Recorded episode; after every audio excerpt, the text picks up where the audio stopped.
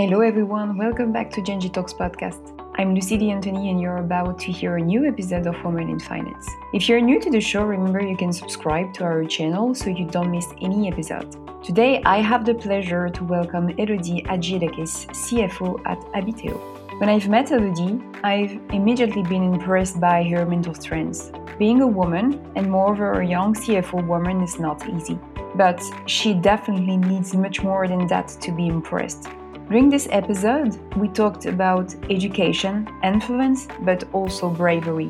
Why family has been crucial in her career path. Let's talk about it with Elodie. Hello, Elodie. Welcome on Genji Talks uh, podcast. Uh, thank you for participating today. Hello, thank you for having me. It's really a pleasure. I propose that we start with you could you quickly present yourself and uh, and your background uh, in finance? Well, I have a very classical path when it comes to, to finance. I've always been attracted to numbers, math. So uh, I naturally, naturally went to finance when I came to business school. There, I had to choose between market finance and corporate finance. And once more, naturally, I went to corporate because it was it was more implemented in the real world and had a business side. So it was actually quite natural for me as well. I began my career in uh, audits and then transaction services, and I became a CFO quite young, actually, at 27 years old. And I am since. I currently work for Habiteo, which is a tech company. Just a few words about Habiteo. It's a platform and it offers marketing tools for new real estate developers, you know, to um, through 3D models uh, to be able, you know, for the, the, the buyer to be able to project themselves into living, working somewhere. When we talked the first time, Elodie, I was listening to you and for me, it was really clear that your education uh, you've got at school really influenced uh, who you were and what you wanted to do as a as a professional. So, what was your observation when you were doing your studies uh, in finance, more specifically? Well, first of all, there are few women in finance and uh, fewer in marketing finance classes. That, that's for sure. But actually, I don't think that business schools really influence a specific gender, you know, to be uh, to be in finance or in marketing, for example.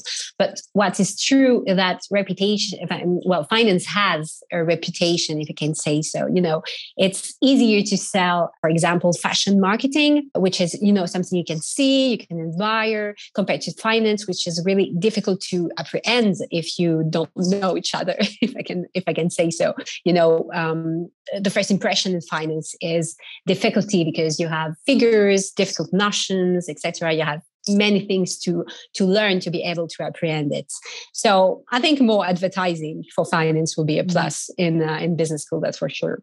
It also has a reputation because the school somehow influences you in some area, area you know which is which are more more in. For example audit is in in an internship but it's not in as a first job. And i did actually audit as a first job uh, and I, I, thought really it was it was amazing. It, it gave me all the basics which is which are needed for you know for becoming a, a good cfo but if we really focus on the lack of women, as far as I'm concerned, I really think that the problem is not at the business school level. It's really too late for me, you know, to influence women to dare and uh, to choose maybe finance must be really done at a very stage. And once for once more for me, as far as I'm concerned, the family influence. Um, I think the family influence has a huge impact on it. So um, basically, the school is influencing not all the time in the right direction, like you said with uh, with finance. But you, are totally true. I mean, um, education, family, it has an influence on who you are, who mm. you're going to to be um, in life. But not every student, young person, or even professional people, I would say, can have the chance to get the support from uh, its family, for example. That's true. I think this is also a barrier because maybe they don't realize it, but basically they they don't have this chance. So how can you? I mean, you, but all of us. how can we support that that people? Because sometimes they just need somebody to tell them you can do it. What exactly. family is, is doing, but how can we support them? And by asking that to you, it's also supporting women because um, and you were mentioning it in finance school, in business school, sometimes teachers they are not here to tell them you can do it and so how can we ease the situation uh, at our level of course well as you say um, the, the the, as for me, the family education is key. Um, um, in my experience, I was I was I was really supported by by my family today and try. I've never felt in my childhood, and after that, there was a woman, you know, compared to a man. My sex was really irrelevant. And I, I had also a great uh, woman's uh, example. My mother was able to have great, um, a great career responsibilities and was able to raise two children. So I, I never felt, you know, I couldn't make it, but I was afraid I could deceive someone somehow, you know. But uh, I never doubted that I had the capability to you know and i really wish every every woman has can feel the same you know because every time i speak to a female friend or female coworker that cannot do something i mean ask for raise or anything else i just realize that they think they don't have the inner capability you know to do so. And I, I, I do not understand it. And then i realized that is because of my education I, how i was raised now it's part of me you know mm-hmm. so it can seem natural to some to somebody but really an impossibility to another and uh, as I said, education is key. And as far as I'm concerned, I will do anything in my power so my daughter will, will never feel that she's not capable to do something. So it's up to us, actually, for the new generation. Yeah, I agree. Yeah, yeah to do definitely. something. Definitely. And in your professional life, is it something that you're feeling the fact that sometimes you need to push a younger generation or do you think, on the contrary, that the younger generation, and we can see that with climate topics, for example, mm. they are more keen to fight for themselves, for the generation, and then to um, embrace new topics. So, do, do you think it's going to change that, the kind of status quo that we both know, for example?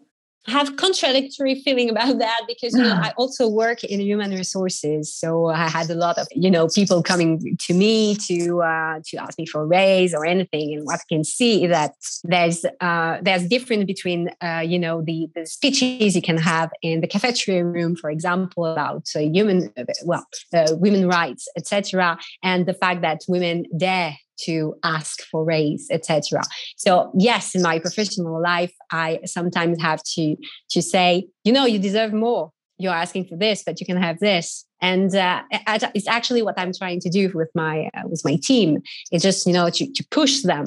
Well mm-hmm. well not only the women because the, the men it's exactly the same for me. We are yeah, for sure. Yeah.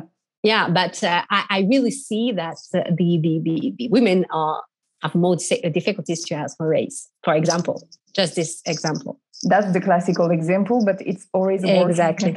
yeah, it's always working, unfortunately. Yeah, still. Um, Elodie, preparing our discussion, I discovered that you particularly like using one motto. This motto yeah. is let them say no. so exactly. why saying that to yourself is a driving force? Why it's inspiring you?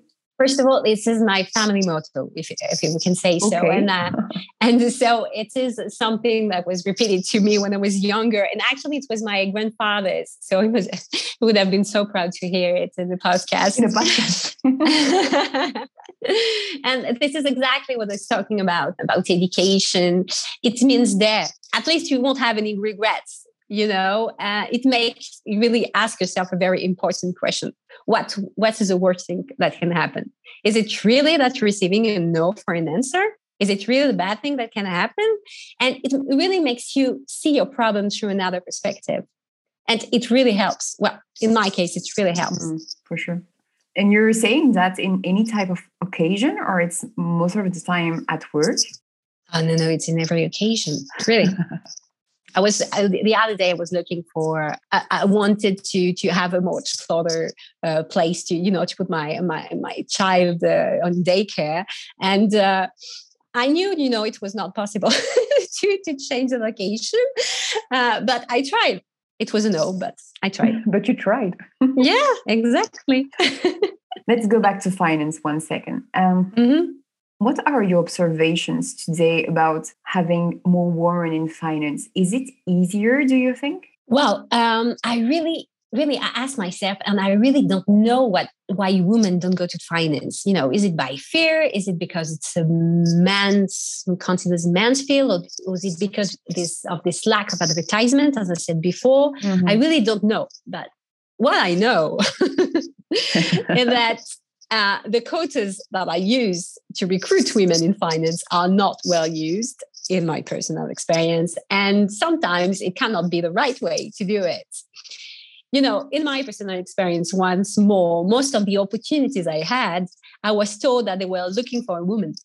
Yeah. And it really gets on my nerves, you know, because I, I, do not want that. I want to be chosen among all candidates and not among my gender, you know, yeah. especially when you know there are not many uh, women in women. finance. Yeah, exactly. so it's really, I think it's, it's, helps the, the, this imposter syndrome you know you were mm-hmm. put there because they needed the woman and then you happen to be competent you know it is really frustrating it is that's the perfect transition because you talked about the imposter syndrome I don't know if it's a good news, but actually, it's good to know. I would say um, it's affecting 70% of us uh, at some point in our life. And of course, on the professional aspect, uh, women are more keen to feel that because visibly, according to researchers, it's more feminine. but the, the first time we talked, I was really interested by your opinion on it because you said that it's a key motivator. It's something that should uh, give you um, a new way, a new perspective on the issue you have in front of you. Is it something that you're keeping in mind on a daily basis, professionally, personally, and yeah how are you feeling that actually? Well i actually feel this imposter syndrome every day okay. And i would say you are part of the 70% then. I'm part of the 70% and i would say it's not something feminine. It is not. It's really something anyone with common sense actually must feel because it gives you humility. Yeah. Mm-hmm. and i often ask to myself when will i stop you know having this feeling? And the answer hits me never, never. And, and it is in my nature to pursue new nature, new adventures and projects. And I will all be, always be out of my comfort zone, you know? And each time I prove to myself that I could do something, I always think, yeah, well, that was not that terrible. And I keep going, you know? So the key question here is not how it makes you feel, but what will you do about it? You know? Mm-hmm. I truly believe that nature is well done. Um, this syndrome is really here to make us humble. And the lesson here to um, to take from from this syndrome is not uh, stop, but uh, go and prove me wrong. Exactly, and I think also the this humility that you're talking about, it's um, something that most of the time we are feeling because it's okay it's part of our nature most of the time for a lot of women. And this is also something for the best because you, when you're feeling that then you're doing things without even recognizing you're doing. And uh, mm-hmm. it can push you to your limit but for the best. And uh, exactly. Uh, i think we should definitely communicate much more on it. It's it's a driver. It can be a, mm. a positive driver actually. I, I really believe so yeah Elodie, to conclude the, the, the, podcast, I, I like to ask one question to every woman I, I interview. Actually, it's um, if you would like to to give one advice to to a young lady uh, who would like to start a career in finance, what would it be? Do, do you have a specific word for it? Well, I know that finance is, as I said before, a field which is difficult to apprehend which is man's field, uh, which uh, has a lack of advertisement.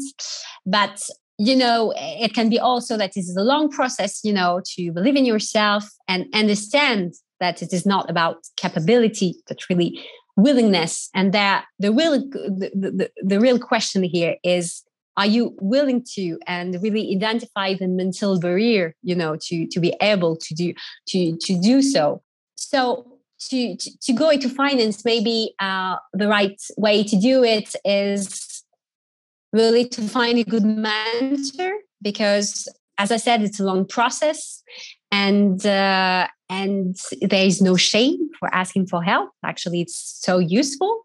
And actually, if my experience can help others, I will be glad, you know, to, to mentor someone. So if you want to connect, contact me on LinkedIn, just do so. that's a that's a good good way to end. Elodie, I want to thank you really uh, for your participation first, but also for being so spontaneous and to share uh, with us, with me first. Um, it's really important to hear a testimonial like like yours. So thank you very much. It was pleasure. It was really a pleasure. Thank you for your time and for listening. If you enjoy it, please share it with your network, post about it on social media, or leave a rating and review. To catch all the latest news from Genji Talks, you can go directly to the very new and very fresh website genjitalks.io. The link is shared in comments.